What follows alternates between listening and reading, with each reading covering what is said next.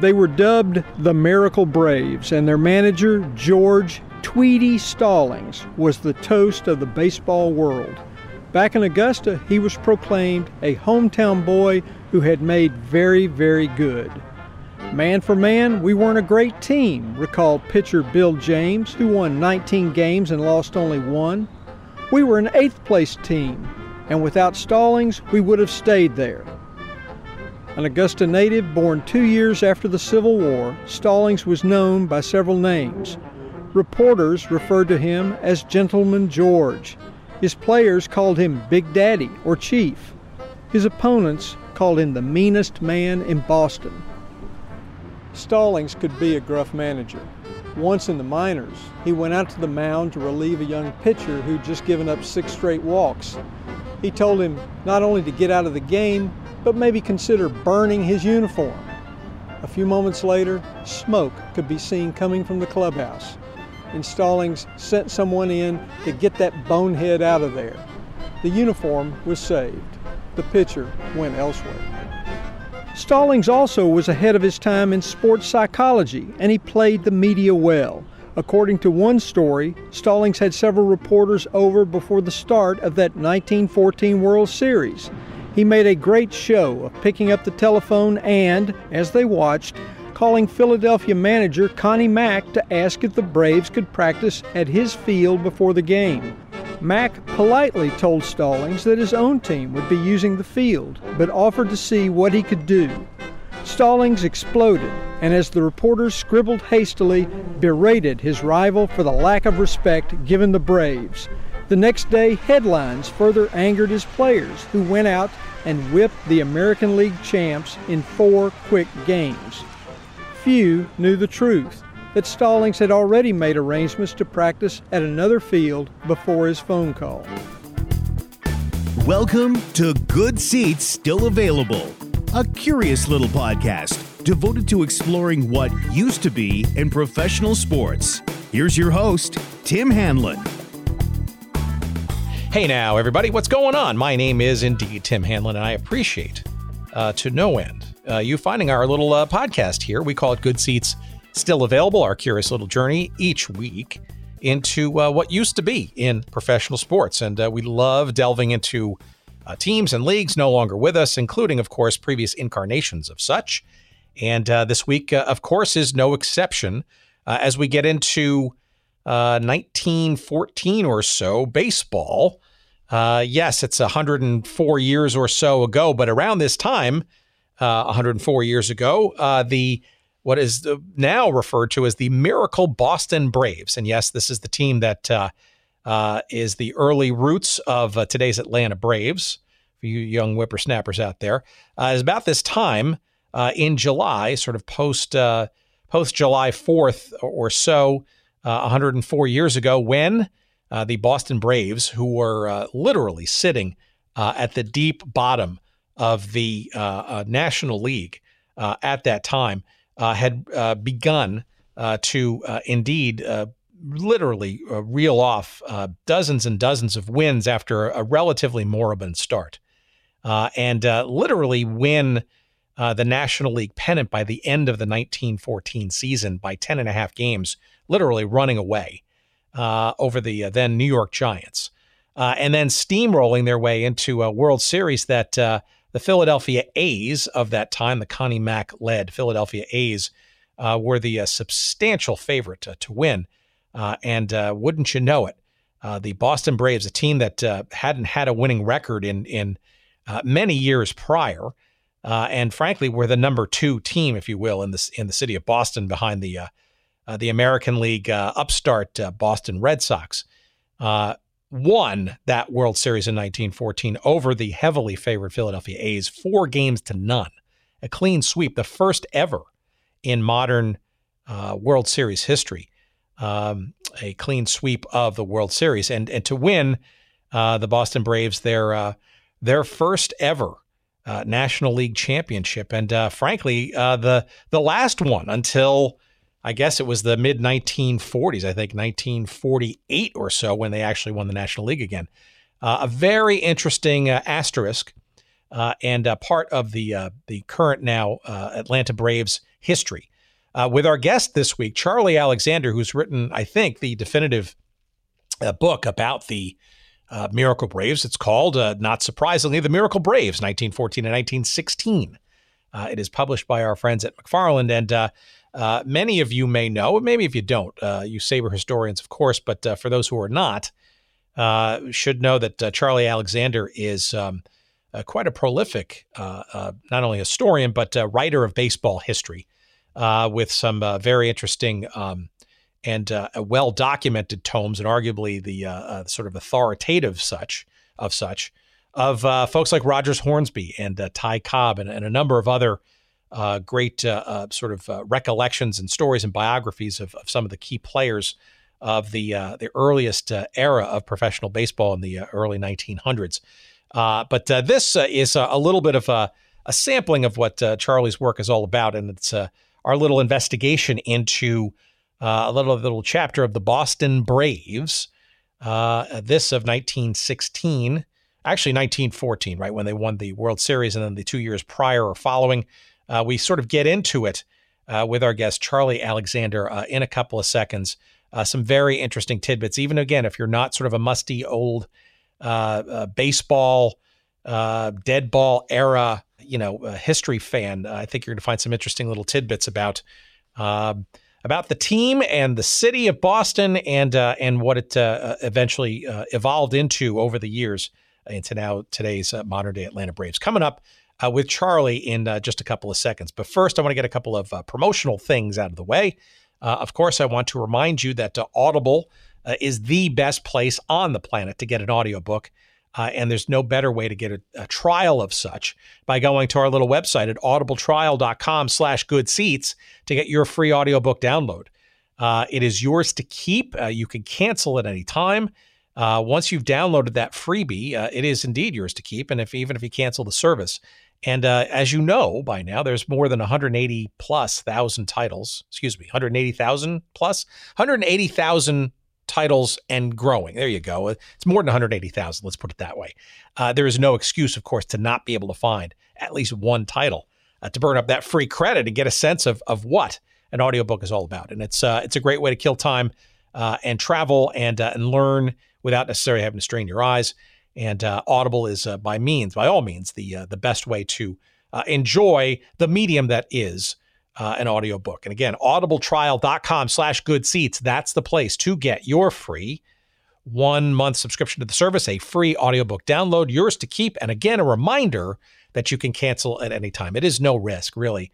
And uh, you'll be given a little love to the show by trying it uh, through that link. And we appreciate your doing so. Audio, uh, excuse me, audiobooks are great. Give them a try. Audibletrial.com slash good seats. That's the place to do it. Uh, we also want to recommend highly our friends at sportshistorycollectibles.com. Uh, the promo code for that fine website, of course, is wait for it, good seats.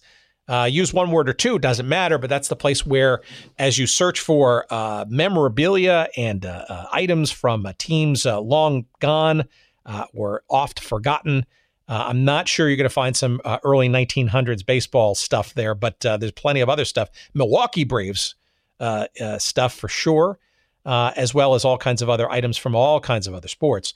Uh, every week, there's some new stuff up there, and the great photography that uh, proprietor Dean Mitchell and friends put up there every week is just well worth the visit.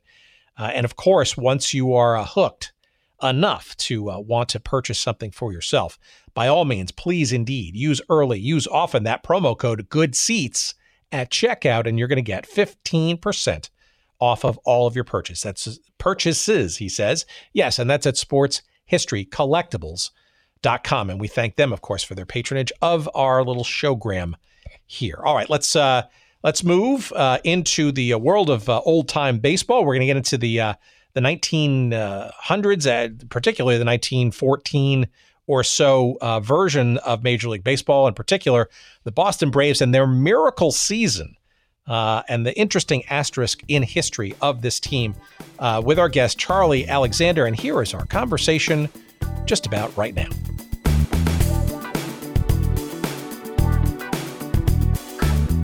I guess it would really be helpful for um, uh, for my audience to kind of get a sense of um, perhaps a little bit of your background, uh, how you. I mean, you're obviously uh, quite uh, well regarded in the uh, SABR and uh, other baseball historian worlds. Uh, I'm just curious before we get going into this story, sort of your background, how you got involved in baseball history, and some of your adventures that led you to the story that we're going to be talking about in 1914 Braves. Well, uh, I'm a native Texan. I grew up in southeastern Texas, southeastern corner of Texas, um, in a little town called China, the C H I N A, believe it or not, uh, which was 15 miles west of Beaumont.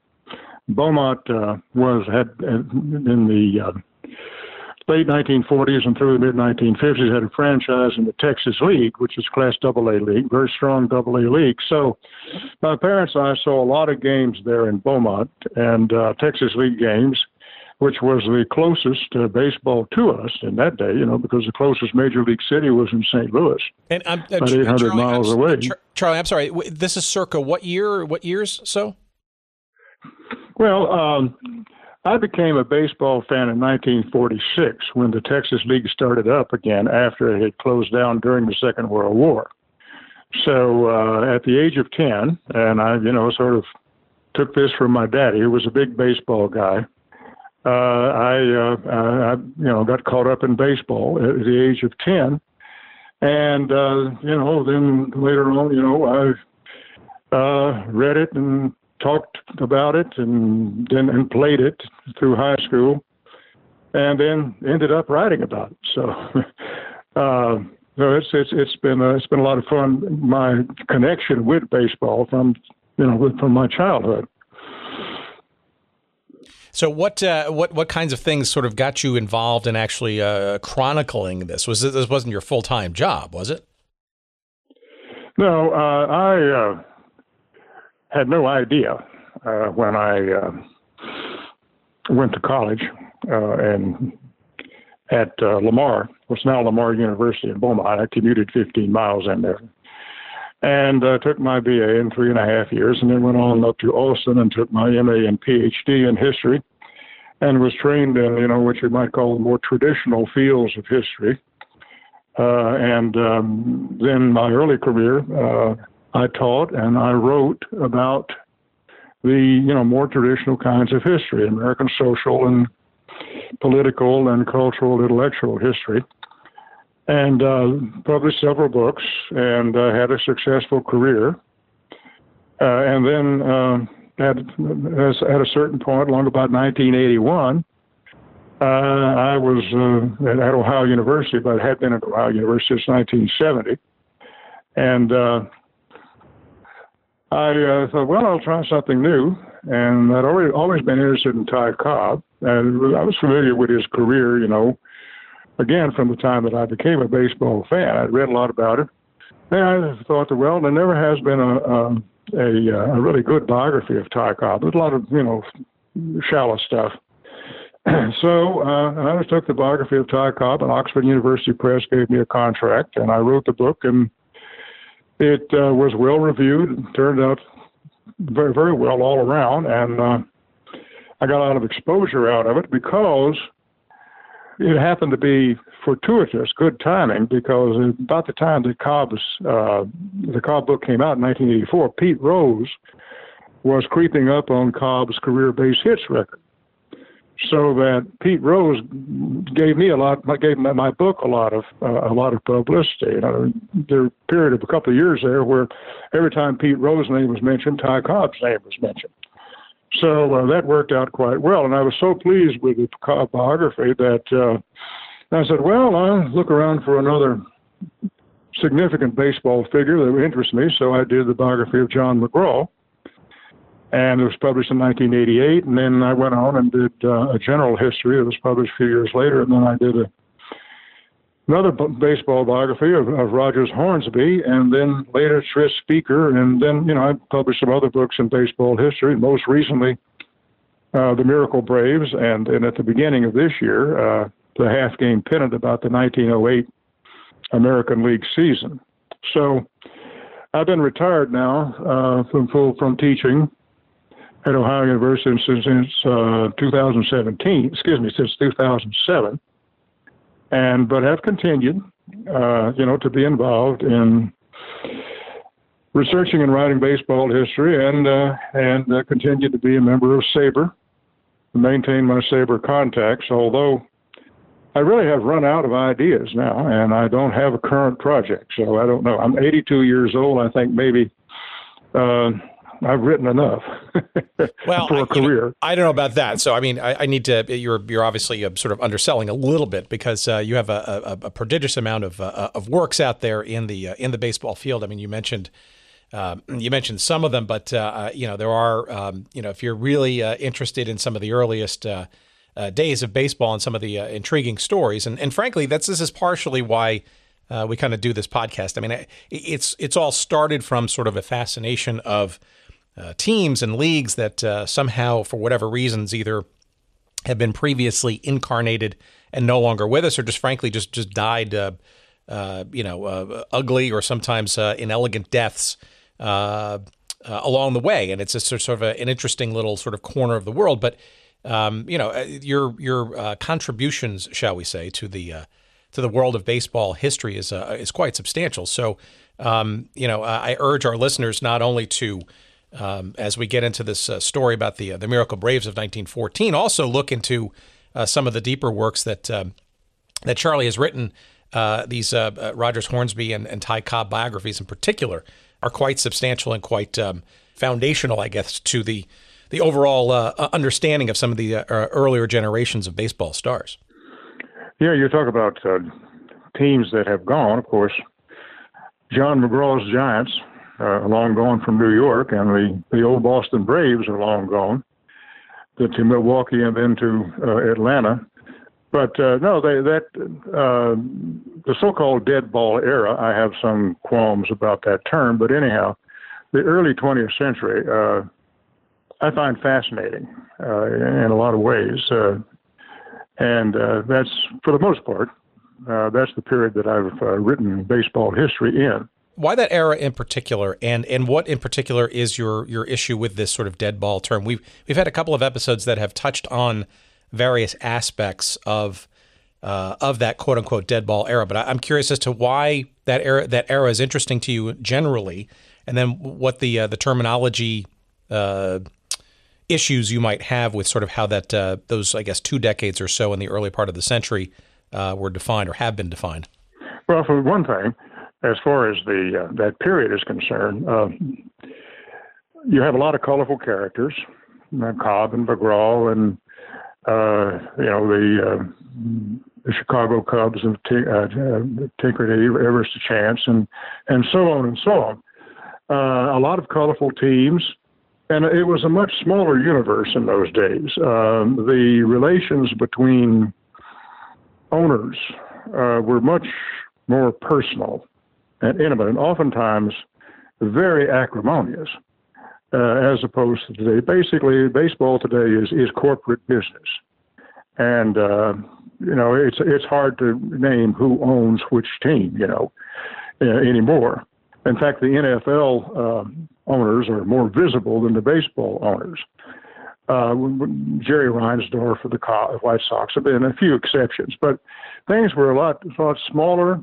They were a lot more personal and consequently, um, in writing about the uh, oh, going back in the 1890s and then on up through the early decades of the 20th century, you're writing about a a time when people in baseball knew each other and uh, oftentimes didn't like each other. Uh, so that uh, a lot of that is what gives uh, character and interest to it. As far as the term dead ball era is concerned, my quarrel with that is simply that nothing happened to the baseball after 1900. Uh, it was the same baseball that had been in play since uh, baseball began to be mass produced in the uh, Spalding factories back in the mid 1870s. And the uh, composition of the baseball did not change until the 1911 season when the cork center was introduced inside the rubber center.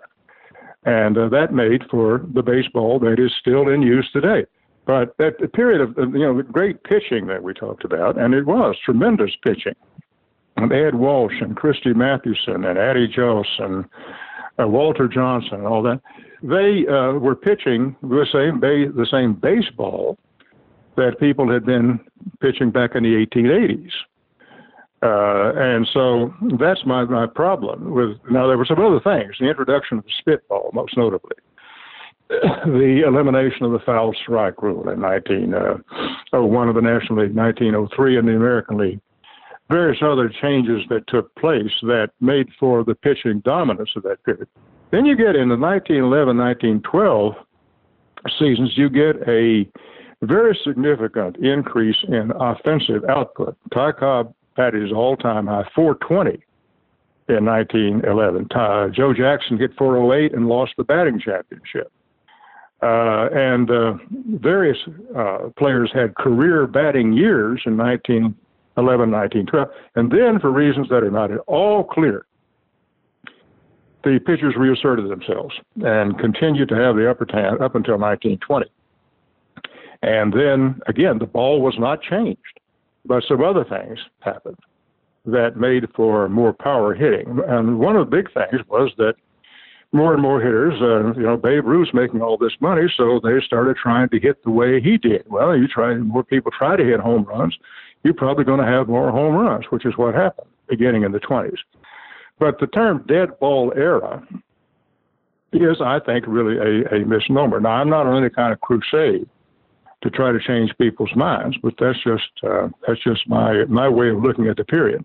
Well, yeah, it's it's it's also it seems that uh, you know that uh, people sort of like to put uh, uh, you know eras, I guess, sort of in, in neat containers, right? And and I, I, think what you're also sort of hinting at, and obviously you're the historian, I'm more the amateur, right? The, the this idea, frankly, you know, the first I don't know, I mean, looking at the first two decades of the 1900s, I mean, these were very formative years, right? I mean, still uh, f- for the sport, right? And I think a lot of people sort of uh, want to sort of conveniently categorize uh, some of the, the, the generalities, I guess. But I mean, you know, we've talked about in a few uh, past episodes. I mean, you know, the, the, birth of this sort of modern day World Series, right? Uh, the idea that, you know, um, you know, uh, the idea of hitting for uh, for power versus hitting for, you know, or manufacturing runs, and you know, there's a, there's a whole sort of fits and starts, I guess, right? It's it's it's not sort of smooth and convenient and and uh, indicative of every year over that sort of 20 year ish period, right? Um, there's lots of interesting well, that's, that's things correct. going on, right? Right. And of course, we, uh, one of the reasons why I think that we date uh, 1900 or 1901 as the beginning of so called modern baseball is that uh, the uh, American League emerged in 1901 as a competitor to the National League. And there was a two year war between the leagues, competition to sign players. Uh, and then peace came, and uh, a means of governance for the two leagues was established. And so, you know, things settled down in terms of the basic structure of the two major leagues, and that lasted until the creation of the Office of Commissioner in 1920. And then the basic membership of the two leagues lasted until 19. Uh, until 1954 when the uh, St. Louis Browns moved to uh, to Baltimore. Uh, so that's a long period in which you had no franchise franchise changes, uh, and uh, so it, it was a, a long period of stability in that regard, and all of that originated from these early years of the century and the um, the um, developments that took place during those years. Well, maybe we can use 1901 and the, the birth of the launch of the uh, American League maybe as a as a as a scene setter for our segue into the um, the Boston Braves uh, conversation uh, ultimately of 1914. But maybe maybe you can give our audience a bit of a sense of um, sort of what this team was before and then now during the American League uh, launch, because it, it, it's my understanding that uh, I guess they were called the Bean Eaters at that time, but uh, you can correct me if I'm wrong uh, that the American League's arrival and the Boston uh, team in that rival American League uh, was a very substantial shock, shall we say, to this uh, already existent National League Boston team, correct? Well, that's correct. In, in, the 1890s, the Boston and the Bean Eaters, as they were sort of loosely called, and nicknaming had not yet become so formalized, but the Boston National League team won five pennants in the 1890s, dominated pretty much the, the National League.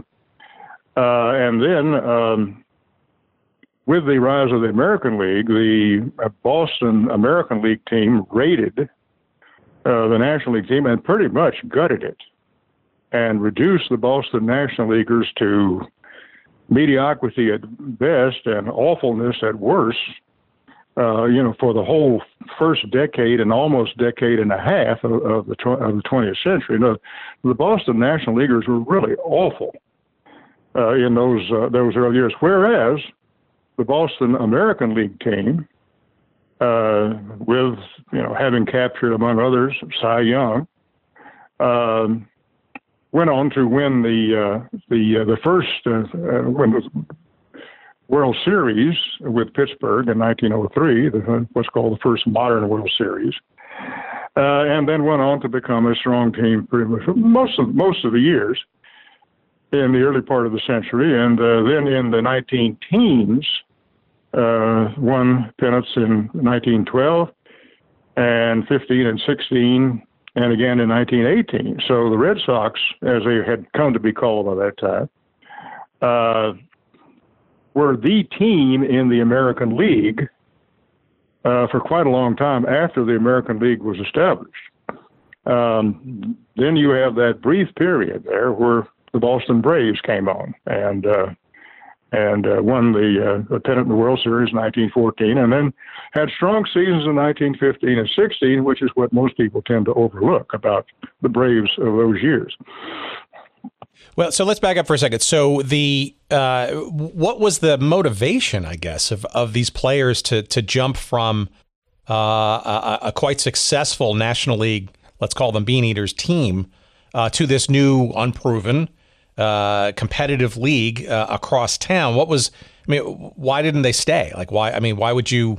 It, was it more money? What, what did the did the team put up a fight to sort of keep the players? I mean, uh, how how was this decimation sort of? How did it sort of unfold, and, and why maybe?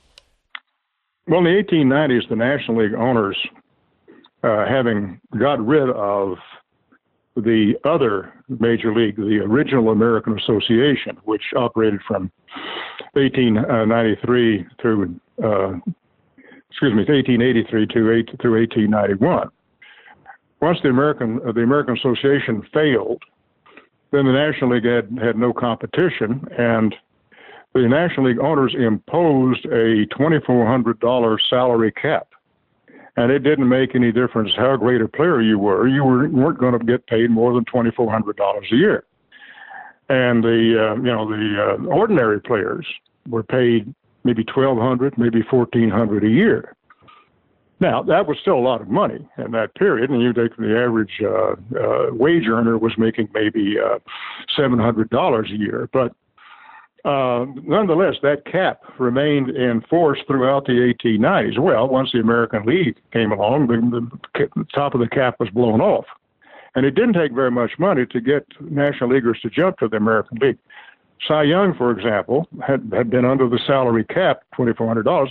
He signed with the Boston American Leaguers for $3,500. Well, that's $1,100. Well, that was, again, you know, a lot, a big difference uh, in that day. Napoleon Lajoie, who was the great star of the Philadelphia National League team in the late 1890s, jumped to the American League for, again, about $4,000 or so. But uh, while it, by our standards, it didn't take very much money to get these guys to jump, it was enough. And uh, most of the stars of the National League uh, went over to the American League. There were a few exceptions, Honus Wagner being the uh, one of the big exceptions. Uh, Wagner stayed with Pittsburgh and throughout the remainder of his career. But uh, the the National League was very badly hurt by these defections, and no team was hurt more than the Boston National League team.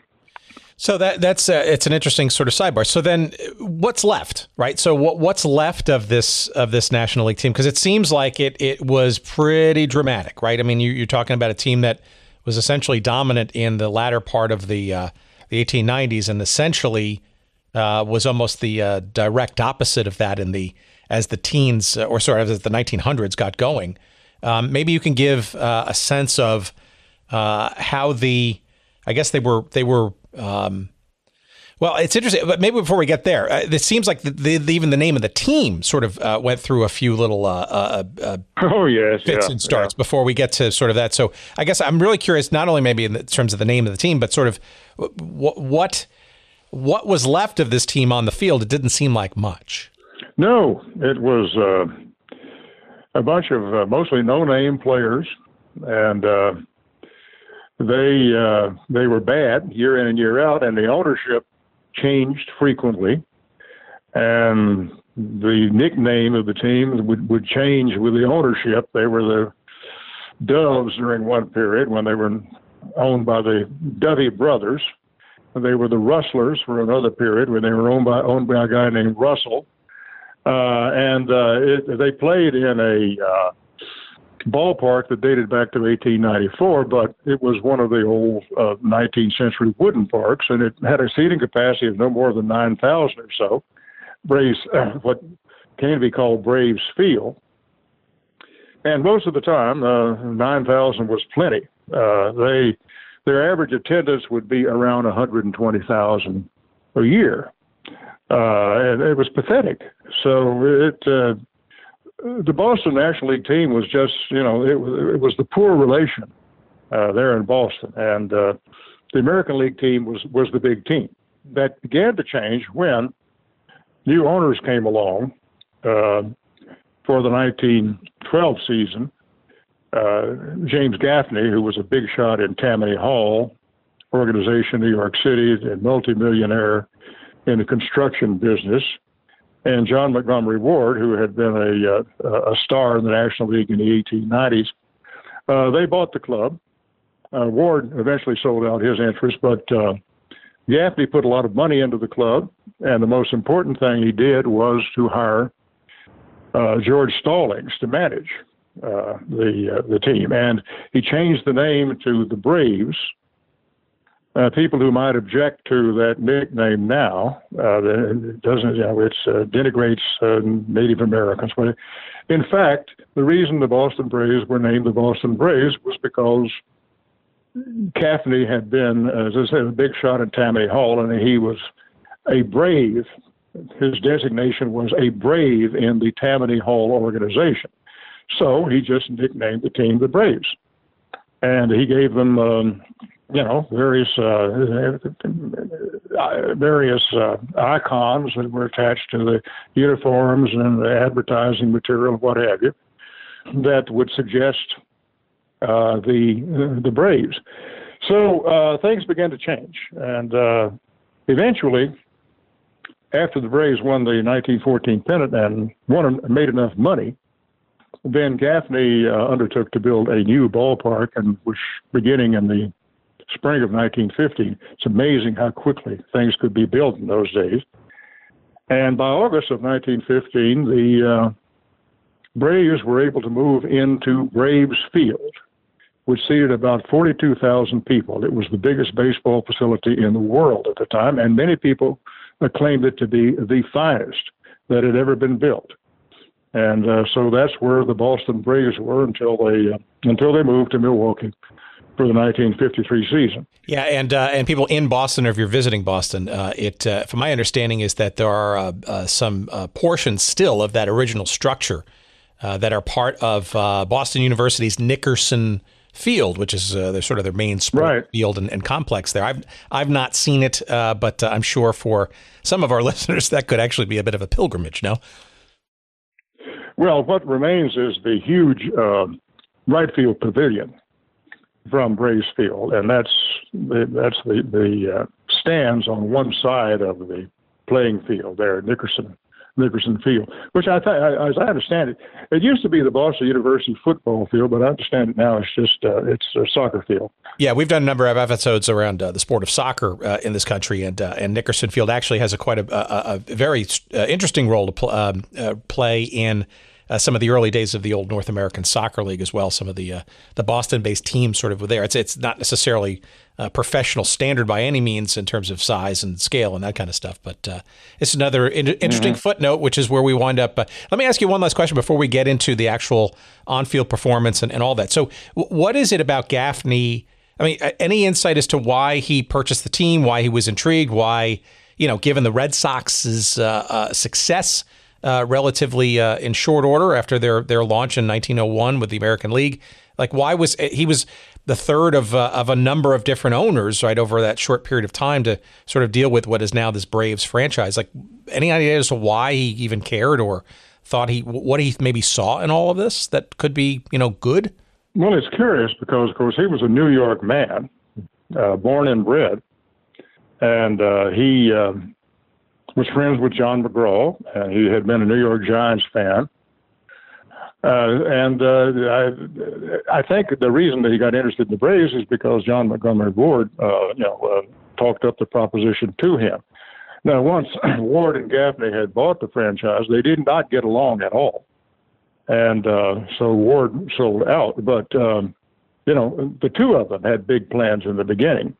Uh, Ward was uh, well, I say he's a New York man. He was native Pennsylvanian, but he lived in New York for a long time, practiced law in New York, and uh, the he wanted to get back into baseball one way or another, and he wanted he was looking for an opportunity to buy into a major league team. The Braves were available, and uh, somehow he talked to Gaffney, who had the money, uh, into going in with him. And it turned out to be a considerable success story, not, not so much for Ward, who left, but for Gaffney. All right, so let's maybe get into uh, what Gaffney and his management uh, kind of took to relatively quickly. I mean, we're, we're talking about, uh, I guess, him taking ownership of the team, what, circa 1912? Is that right? Uh, yes, that's right. So that's not a long period of time uh, to what became an amazing story two years later, but maybe you can give our audience a sense of perhaps what was different uh, in this ownership go around for this now uh, newly rechristened uh, Braves franchise from sort of his uh, uh, his his uh, takeover of the team in 1912 to you know what what leads to the seeds of what we're going to get more into is the 1914 season. But how did those first couple of seasons sort of unfold, and what was going on maybe at the time? Well, Gaffney hired George Stallings, who had been managing in the International League, the top level minor league uh, to manage the, the, the Braves. Uh, Stallings had a long career in baseball, going back to the mid 1890s, and he had managed oh a lot of different teams in the minor leagues. He'd even uh, managed uh, uh, Detroit in the American League in its early years. Uh, so he had a lot of experience in baseball.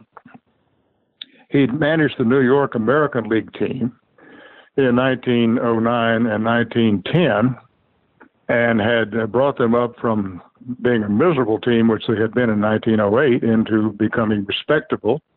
And they got into even as high as third place before he uh, had a falling out with the New York owner and with Hal Chase, the notorious Hal Chase, who wanted to manage the team and who undermined Stallings. So Stallings quit and uh, drifted back to the uh, International League, but he was a highly respected baseball man. He was um, a native Georgian uh, and very much of a Southerner. And uh, off the field, he was uh, regarded as you know a Southern gentleman. But once the baseball games began, he was no gentleman. Uh, Stallings, like Connie Mack, uh, managed uh, in street clothes which meant that once the game began, he couldn't leave the dugout. Uh, that's under baseball rules. So he had, um, you know, the captain of the team had to do the arguing out on the field. But Stallings would do plenty of cursing and yelling, and he was he he was known for one of the foulest mouths in baseball, and uh, a stern taskmaster. So he inherited a bunch of mediocre players and started to shuffle them around and get rid of them. Made some trades that nobody thought much of, but that mostly turned out well. Uh, got some pretty good players up from the minor leagues. And then he got Johnny Evers from the Chicago Cubs. Uh, Evers had had a falling out with uh, Charles Murphy, the uh, Cubs owner. See, I, earlier I mentioned, you know, how personal things were in those days. And uh, Evers then uh, he wanted to leave the Cubs. He was given his release, and he signed with the Boston Braves for a big contract, multi-year contract, which was a sensational trade at the time because everybody thought Johnny Evers was the outstanding field leader uh, in uh, among you know all the players in baseball and all the different teams, and indeed Evers became a key factor in the um, uh, in the success of of the new Boston Braves. So uh, Stallings made some shrewd moves. He got Evers. Uh, he had um, a couple of good pitchers that he inherited, Rudolph and Tyler. and then he brought up uh, Bill James from the minor leagues, who won um, 26 games in his first year. So he, uh, you know, he uh, somehow managed to put together a combination at work. And one of the things that he did, which was unprecedented, but what he did that was unprecedented was that uh, he began what is later came to be called platooning. He used three different outfielders depending upon whether the team was facing a left-hander or a right-hander. Right-handed hitters against left-handers, left-handed hitters against right-handers. Platooned at all three outfield positions. That had never been done before. and it worked uh, none of these outfielders, so the six outfielders, was an outstanding hitter, but they were all timely hitters, and um, they uh, so that platooning uh, was one of the main factors why the, the Braves became successful.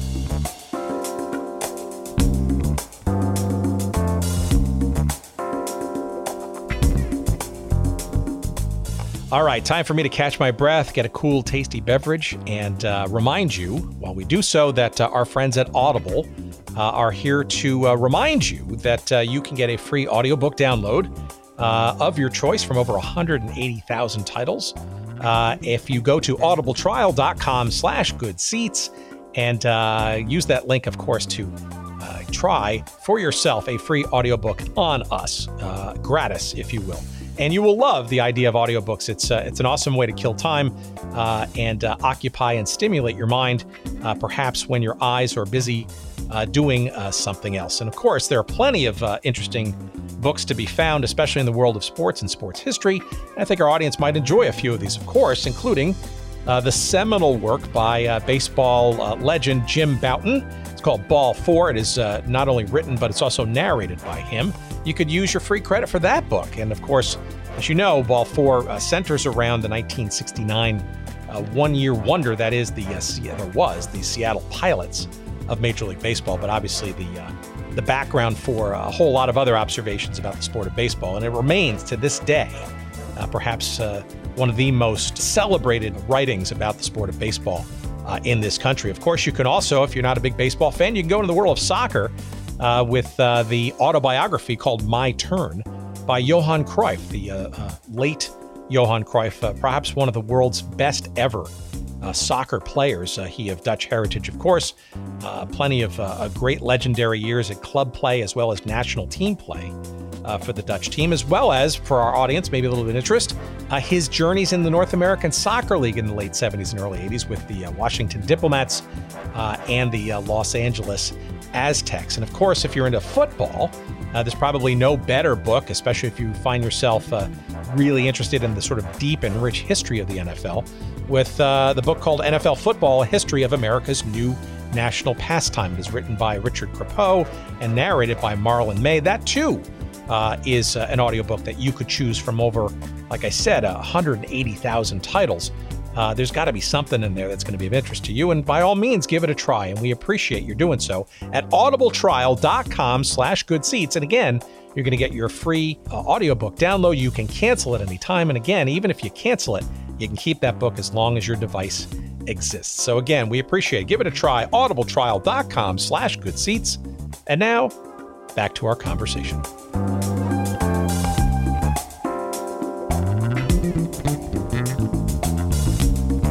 I was looking at uh, the 1912 and 1913 seasons, right? And um, you know, from a um, you know, from an on-field uh, performance, right? It seems like 1912, right? Uh, uh, new ownership didn't really make much difference because uh, you know they only went 52 and 101 fi- finishing last mm-hmm. in the National League, and then 1913. Uh, not uh, tremendously better, although somewhat improved. I mean, 69 and 82, finishing fifth, right? So uh, certainly some improvement, right? But um, nothing I think that uh, would imagine. Well, maybe it was. Maybe it was some some movement towards the upside that Maybe maybe starting to starting to take hold. Well, the uh, finishing in fifth place in, in, in 1913, I mean, that was sensational uh, as far as Boston National League fans were concerned because the team had been down for so long. But uh, and then, yeah, it was it was definite progress, and then Stallings got Evers, got Bill James uh, in his rookie year, and uh, things fell into place in 1914. It didn't look that way at the beginning. The, the Braves started off in their usual fashion uh, and uh, in last place, but then, of course, they began to win and win and win uh, after July, after about the middle of July, and you know, then one going away. They went and finished 10 games ahead of the Giants. It's one of the great stories in baseball history. It's just not only a team that had been down for so long that came on to win a podium, but that the way they did it, they just blew the rest of the league away in the second half of the season.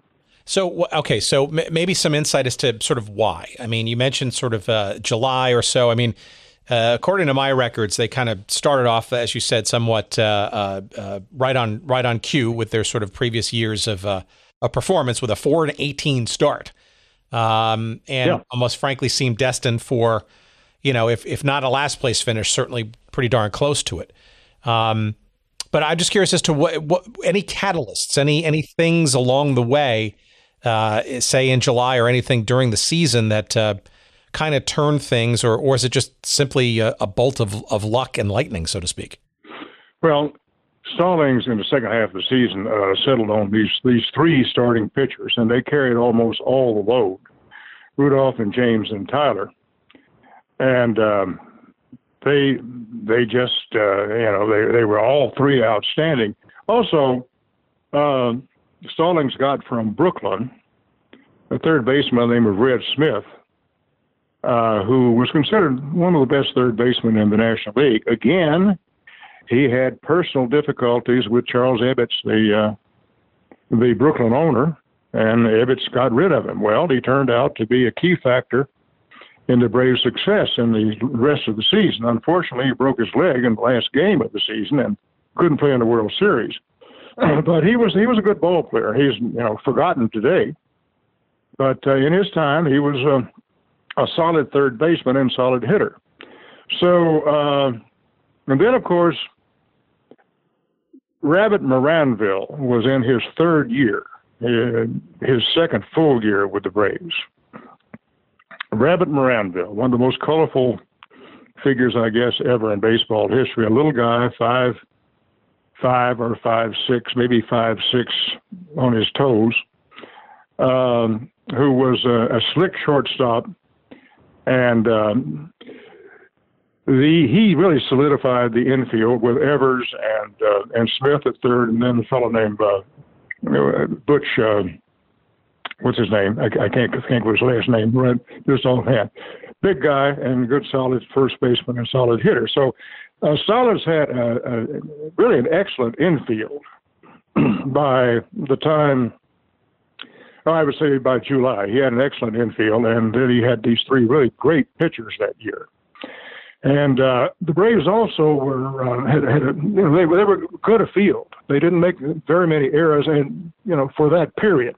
So all of that is pretty much the story. Uh, the platooning in the outfield, the solid infield and three outstanding pitchers. So it's yeah, it seems like uh, uh, almost like July Fourth of that year was almost like a sort of a if you could draw a line, sort of of the before and after of the 1914 Boston Braves. It was sort of it was sort of that date for some reason because again, according to my my data here, I mean it shows that uh, I mean the team kind of sat at. Um, you know, in the bottom of the uh, of the table, they were I think they were 26 and 40. They had just lost a doubleheader to the Brooklyn Dodgers uh, that uh, that day, July 4th. And I guess they had a game off, uh, sorry, a day off that next day. And then literally from July 6th through, I guess it was the early part of September, the Braves put together a 41 game uh, and 12 loss streak, 41 and 12 in that period of time, right? Have, having started at 26 and 40, uh, and and really became uh, in contention until the, the, the weekend of the 7th and 8th of September, where they actually uh, uh, beat uh, the New York Giants two out of three, who were the leading club at the time. And moved into first place. I mean, and then you know, come September, October, they were essentially on fire, and it's yes. an amazing turnaround. And you just wonder, you know, this now gets into sort of issues around baseball, right? So you get hot, you get lucky, you get um, team starts gelling, starts playing well. Uh, you wonder sort of what you know what other things. I mean, superstition. I mean, what what sort of other sort of I guess intangibles I, you you you wonder sort of came into play to make them sort of coalesce into something that became somewhat of a confident and winning. Uh, winning a, a, a, a, proposition on the field after having years, uh, and even the last two years of, of ownership, not being the case. Well, of course, the Braves of 1914 were an almost totally different team from the Braves of 1913, with a few exceptions.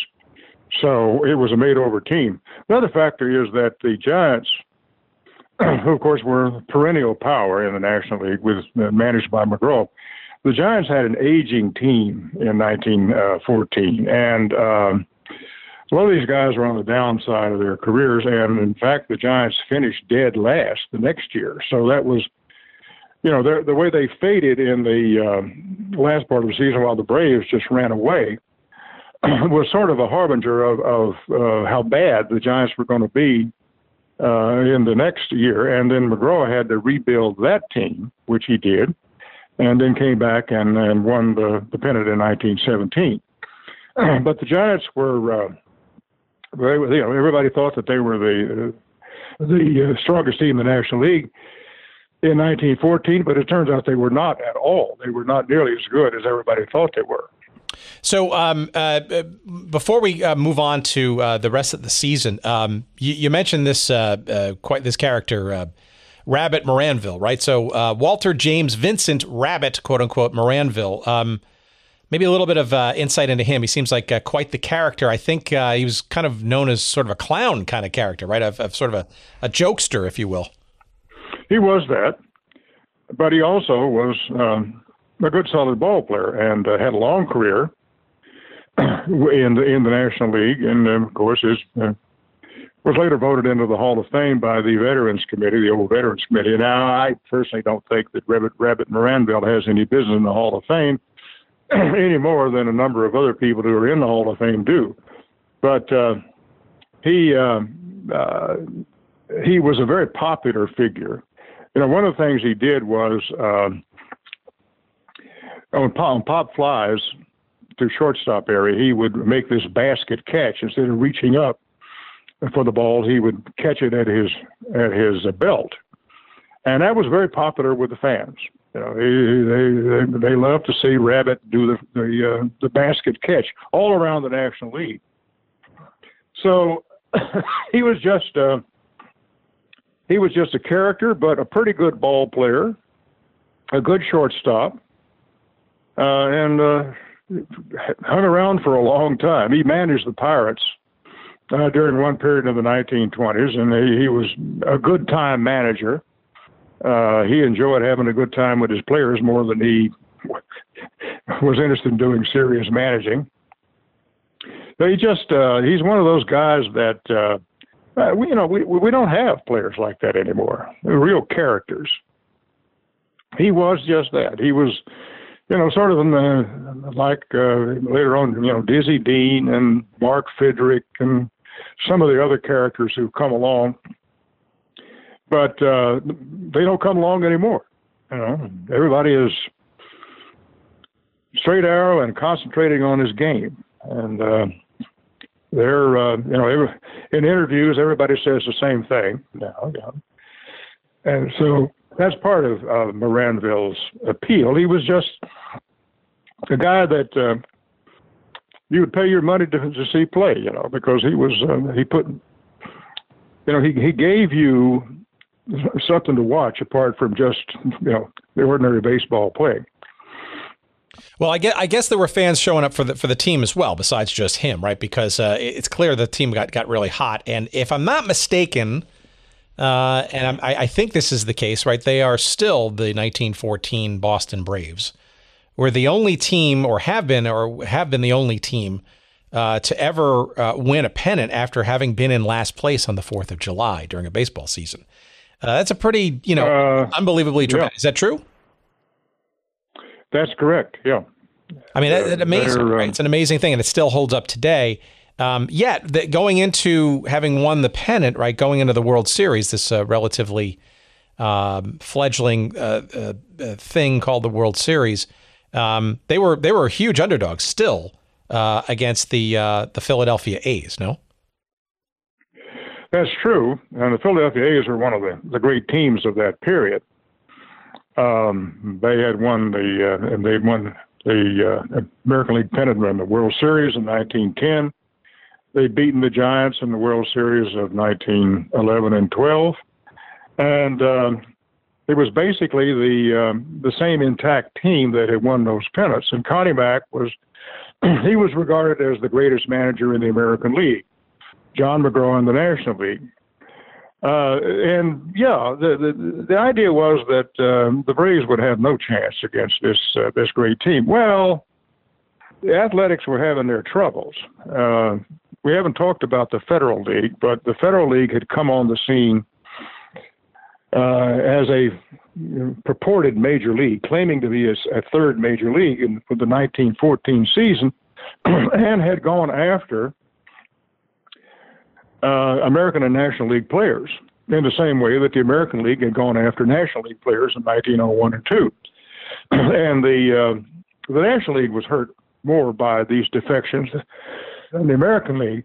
But throughout the season, as Mack later revealed, Federal League agents were hanging around the Athletics and offering them big money to jump, and uh, the morale on the on the team was was not very good going into the World Series. Uh, in those days, sports writers I think tended to attribute more to uh, uh spirit, morality. Uh, no, it's not morality, but morale, and also to being overconfident. You know, oftentimes when teams lost, they were heavily favored. Say, well, they were just overconfident. And sports writers tended to view things in that way in those days, and consequently, the loss of the athletics was often a lot of of the writers said, well, they were just overconfident; they didn't play up to what they could. But uh, they, the, the Athletics won the World Series. It, it, they were not, they were not really a unified team, and um, some of them were already looking to the Federal League for next year and the bigger money. And so all those factors came into play as well. And uh, the the uh, Mack was particularly disappointed with uh, his right-handed ace, uh, Chief Bender, in the in that series. And when he took uh, Bender out of the first game of the series in Philadelphia, uh, that was the first time that Mack had ever removed a player from a, excuse me, a pitcher from a World Series game. Uh, and uh, he was quite unhappy with Bender and uh, with various of his other players as well. Well, the, after the season, he gave Bender as well as Eddie Plank, his ace left-hander, their releases, and they signed with the Federal League. So there are a whole lot of factors coming into play here. It's sort of an undercurrent of things it probably did affect the outcome. Yeah, our, our episode 63, yeah. uh, uh, we uh, had a good conversation with Dan Levitt about sort of the Federal League and stuff. But this is an interesting sort of byproduct yeah. right? or or uh, connection, right? Because you know you're talking about players who you know uh, you know for whatever reasons aren't necessarily uh, finding themselves to be either adequately paid or their services being sort of appreciated and all these kinds of things. And obviously, a very long lasting set of issues that even dot the landscape even in today's big time, big money professional uh, leagues of today. But the the idea, the player welfare, and and and being able to more freely market one's services, um, you can understand some of the dynamics there uh, at play when.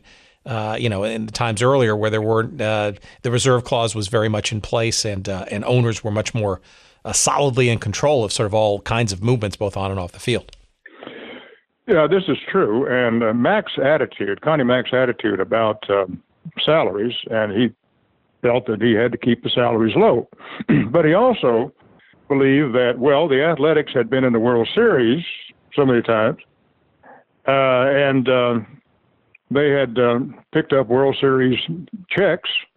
And after all, they had made a lot of money uh, by winning and getting into the World Series. Well, they had uh, Bender and Plank, for example, had been with Mack from the beginning in 1901, and uh, they had been in the World Series in 1904, and again in 10 and uh, 11 and 12. Excuse me, uh, in 10 and uh, 11 and uh, 13. So they had picked up those World Series checks, and Mack said, "Well, what are they unhappy about? They made all this money uh, because we've won." But it's true that um, for one of the great teams of that time, the Athletics were not well paid. And Connie Mack was always uh, very parsimonious with his uh, with his players, even when he had you know his second great team in 1929 and 31. Yeah, so I mean, uh, there are some that I and maybe you're hinting at this, right? That perhaps uh, the those those penny pinching ways perhaps were a little bit of a disincentive, perhaps uh, uh, not only sort of arrogance or uh, complacency, but uh, perhaps it was. Uh, I don't know. Maybe maybe the players weren't sort of giving their all, sort of as a bit of a message. Perhaps maybe that's what you're hinting at.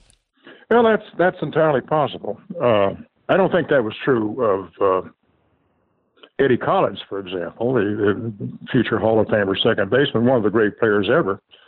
I think he always uh, put out everything he had, but he had a poor World Series.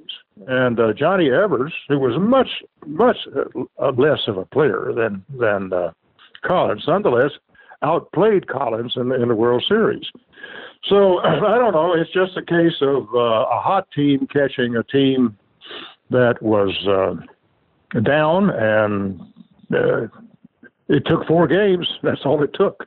Yeah, I mean, it was. A, I believe it was the first sweep in a World Series up to that point. And uh, you say hot. I, one thing we sort of didn't, uh, we kind of overlooked is the fact that the, the Braves, um, they won the pennant, the National League pennant, by 10 and a half games. Right? Remember, this is a team that was solidly in last yeah. place come July fourth, and and one going mm-hmm. away and then some. Um, so let me ask yeah. you. So a couple other little interesting asterisks here. So during this World Series, right? So uh, given the the hotness of this team, and I suspect some increased, finally, uh, uh, uh love from some of the Boston uh, baseball fans. Um, an interesting little sidebar to this is that they actually, the Braves, did not play their home games during the World Series at their home ballpark. Um, maybe you get into that why that was the case. Well, the Braves uh, Braves Field was had been enlarged a bit after Gaffney uh, became the owner, but it was still one of the smallest ballparks in the major leagues. And uh, Fenway Park had opened at the beginning of 1912 season, and uh, seated about uh, 25,000 or so, and and so it was much bigger than Braves Field, and so. Uh, Gaffney uh, got an agreement with the uh, Red Sox owner Joseph Lannin uh, to uh, to be able to use um, Fenway Park for the World Series. It turned about in 1915 when the Red Sox won the American League pennant. By this time, Braves Field had been built with its huge capacity for that day. And the Red Sox then played their home games of the 1915 World Series against the Phillies in Braves Field. Interesting. So you're saying that the, the South End grounds where the Braves were playing in uh, 1913, 1914 weren't weren't big enough, or or accommod- uh, the accommodations and the, the size just wasn't uh, large enough to sort of uh, house, if you will, sort of the uh, the uh, g- growing interest instead of World Series. So they played at Fenway Park, the home of the Red Sox, and then you're saying the next year, while Braves Field was being, I guess, constructed. Sorry, while the when the Red Sox actually won their pennant they decided to actually come to Braves Field in 1915, brand new ballpark, and play their World Series games there? That's correct. Interesting. Now, wh- why would the Red Sox, given a relatively new and successful ballpark, especially one that hosted uh, the World Series, albeit from a, a, a, renter, if you will, the season before, why would they was it returning the favor? I'm just curious as to why they would even uh, would even do that. Go to the, the new brand new Braves field when they had a relatively new ballpark of their own and quite successful at that. Uh, I don't know how much money may have changed hands. I'm sure that uh, it was not just a, a gift in either instance.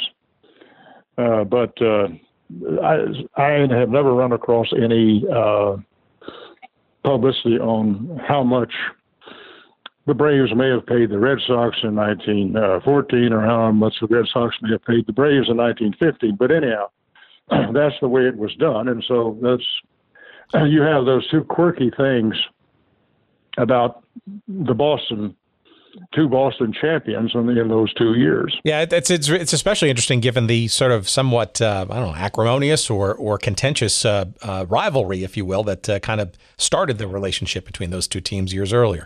It's just very interesting to me. Mm-hmm. Yeah.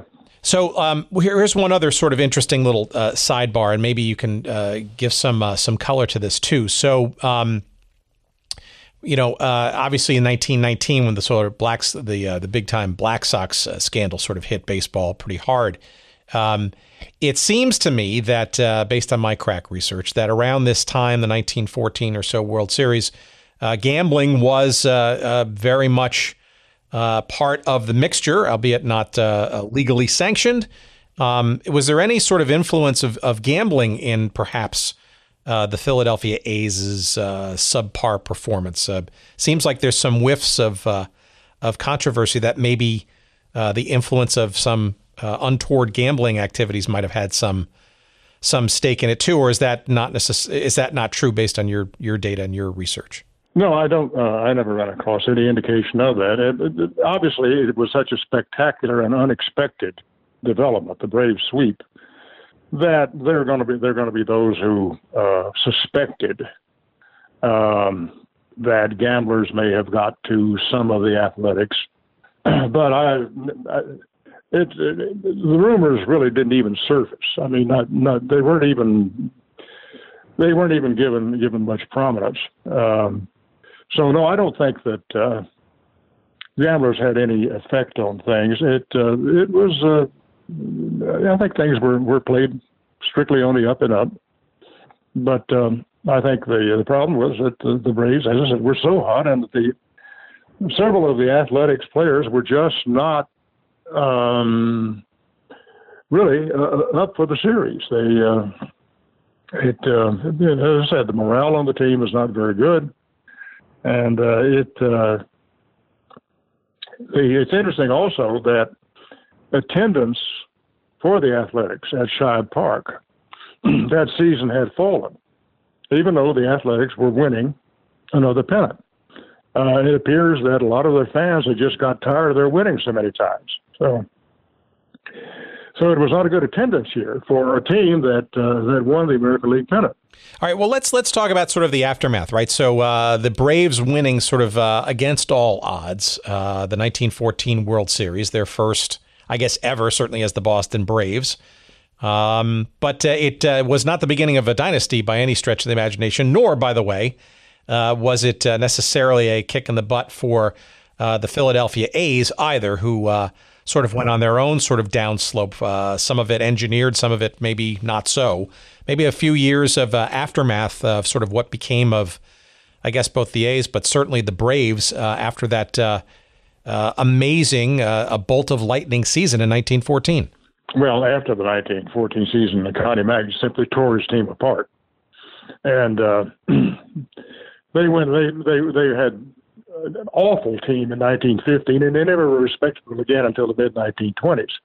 As far as the Braves are concerned, they were a strong competitive team in 1915 and 16. Finished second in 1915 to the Phillies they finished third in 1916, but actually had a better record than they had in finishing uh, second uh, the previous year. So they they they were they were a, a competitive team. They continued to draw well there at Braves Field, and um, you know it looked as if um, they would continue to be a, a good, respectable team in the National League for some time to come. that didn't happen uh, Evers pretty much played out. Bill James ruined his arm Uh, and uh, various players who had had, you know, career years in that one year in 1914 were never that good again. And uh, some of the Butch Schmidt, their first baseman, simply retired and uh, went back to running his uh, butcher business in Baltimore. So uh, the Braves, after the 1916 uh, season, faded, and uh, they were not much good again for. Oh, they had a couple of respectable years in the 1930s, but uh, it wasn't until after World War II that the Boston Braves uh, were again a, a good team in the National League, and of course won the National League pennant in 1948 and lost to Cleveland in the World Series. But it took them until 1948 to even get close to or actually winning uh, another pennant again. I mean, that's an amazing dry spell after having won it all in in 1914 to go just that length of period of time to not e- to not even you know not even another pennant, let alone a World Series appearance. Yeah, Although you wonder how long it's going to take the Kansas City Royals to to come back again after they went for a long time without a pennant, and then you know won a couple, and then mm, they're bad again. So I don't know. It uh, the uh, the Braves, yeah, in 1948 with Warren Spahn and Johnny Sain, Bob Elliott, Alvin Dark, and Eddie Stanky at second base. Uh, they were a very good team, and uh, it looked as if they had you know bright years ahead. They set an attendance record for the first time. They pulled over a million people into Braves Field, a million six hundred thousand at that, and uh, but then four years later they were well, four and a half years later, by the spring of 1958, excuse me, 53, they were moving to Milwaukee and it was uh, it was a remarkable collapse of the franchise in 49 and 50 and 51 and 52. It, was it really was. And what happened to the Boston Braves? And the, the ownership remained the same. Yeah, the ownership, Lou Perini continued to be the principal owner of the Braves, and he was the one who moved the Braves to Milwaukee. So it wasn't a matter of ownership change. Uh, I don't know uh, it, uh, it, it, that is an interesting story in itself. Well, there's no there's no doubt the history of the Braves is, is a very is a very interesting one, and I I think um, and again I'm not an historian, I just play one on television, right? Is the uh, if you look at uh, look back, it is uh, going back into even the National Association days uh, in its sort of more informative years, right? Is the longest uh, continuously running franchise in in baseball history. Um, and you know the, to understand if you're an Atlanta Braves fan or even a former Milwaukee Braves fan, uh, we've, we've, talked about that in a previous episode as well. Uh, to know some of these little asterisks in the Boston version of this club's uh, uh, uh heritage is really interesting. And again, this 1914, I mean, you know, uh, very few people, if any, are still around from from that time, of course. but to know sort of the the sort of the one year wonder, I guess, of this franchise that you know, by all accounts uh, didn't do a whole heck of a lot much more, uh, you know, in the uh, modern uh, era of baseball uh, than this uh, one sort of scintillating and amazing second half of a season in 1914 to win it all back in the day. And I appreciate. Charlie, your sort of your your recollections of your history and your pursuit of this. Is there anything from from this story, if anything, that that that either continues to resonate or perhaps changed uh, people's mindsets? I mean, is there any any lasting legacy aside from the fact that uh, it was an interesting uh, year uh, both for the franchise and baseball, or you know, is there something more substantial to this uh, to this run of the uh, the Boston Braves in 1914? Well, I don't know if there's anything more substantial. I would say that as a baseball historian and you know as a SABR member, SABR dedicated to the study of baseball history, I, it would be good if the contemporary Atlanta Braves fans uh, would take some interest in the long history of the franchise, uh, going back to uh, the 19th century, and uh, especially would uh, you know develop some awareness of of the 1914 and 15 and 16 Boston Braves. I doubt if there are a lot of Atlanta Braves friends, uh, Atlanta Braves fans around today who even know anything about the Milwaukee Braves, uh, which is, you know, that's kind of sad. Um, most people um, they think of history in terms of, well, there's now and then there's back then. You know, they don't they don't think of the the seamless connection between then and now, and how then affects now, and how we ought to understand that. But uh, that, that's that's all that I would suggest. That the the uh, people who uh, follow the Atlanta Braves today maybe should be made more aware that uh, long before the Atlanta Braves, there were the Milwaukee Braves, and long before that, there were the, the Boston Braves.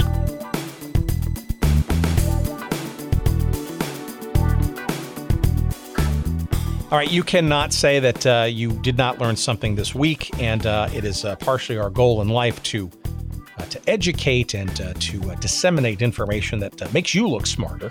As the listener, whenever you're uh, roped into conversations about sports, and uh, if you find yourself uh, at uh, at a game in Atlanta watching the Braves uh, in suburban uh, Atlanta, or perhaps you find yourself in the the great state of Wisconsin and you're in Milwaukee watching a Brewers game, well, you can sort of tell the young whippersnappers there used to be a team prior to the Brewers there known as the Braves.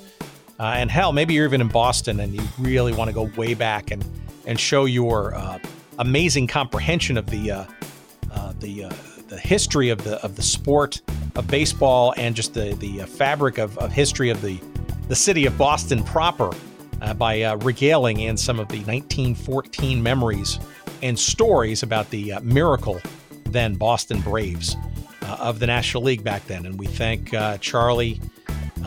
Alexander tremendously for being part of it. The book, again, uh, is called The Miracle Braves 1914 and 1916. It is published by our friends at McFarland. And while you're there uh, searching out that book, and of course, you can go to goodseatsstillavailable.com, search up our little episode here, number 72, and you will find a convenient link to that book as well as uh, some links to some of Charlie's other works. And we've uh, alluded to them before, but uh, some seminal uh, histories about uh, folks like Rogers Hornsby and Ty Cobb uh, and, and, other sort of stories and teams around that era, the 1910s, 1920s, uh, even earlier and later, with Charlie Alexander, who is quite a prolific baseball historian and writer. You will do well by reading at least a few of those books, and we appreciate you clicking on that link on our website to, to do so. giving us a little love in the process. we also, speaking of love, want to share our love in a platonic way, of course, uh, with our friends at uh, Podfly Productions, in particular, uh, the good Dr. Jerry Payne, who puts all our pieces together uh, and each and every week makes us sound somewhat uh, intelligible. And uh, we appreciate him and Podfly Productions' Uh, capabilities. And of course, if you're interested in uh, doing your own podcast thing, by all means, check them out at podfly.net. Uh, you could do worse than to to work with the folks at Podfly to help you get up and running. Uh, before we run, we want to remind you that, uh, again, goodseatsstillavailable.com, that's the place to go to find all of our old episodes. Please, please, please, I beg of you, uh, eh, eh, wherever you listen, uh, by all means, please. Uh, it could be on social media, but certainly on places like uh, Apple Podcasts or iTunes or any of the other places you can do so. Please rate and review us, uh, especially if you uh, think highly or favorably of us. It's the probably the best thing that you can do without shell, shelling out any bucks to help the show, to get us discovered. Other people like you who might enjoy this kind of programming, Uh, we appreciate that. It helps us get uh, found and uh, surfaced and recommended. by all means, rate and review us highly, of course, if you're inclined. Uh, uh, early and often, as we say, and we appreciate that. Also on social media, we love when you follow us and uh, tweet and or, or message back to us. you can always do that too at Twitter. You'll find us at Good Seats Still. you'll find us at on Instagram at Good Seats Still Available. Uh, you will find us on Facebook as well. There's a little page devoted to us as well. And if you want to send us an email, by all means, send us an email too. You can send that to hello at goodseatsstillavailable.com. Again, if you forget any of that stuff, just go to the website. You'll find our, all our good stuff there. Lots more good stuff to come in the coming weeks. Uh, we appreciate your uh, suggestions and uh, we thank you for listening as always. And until next week, uh, we uh, bid you a fond adieu. Thanks so much for listening. Bye bye.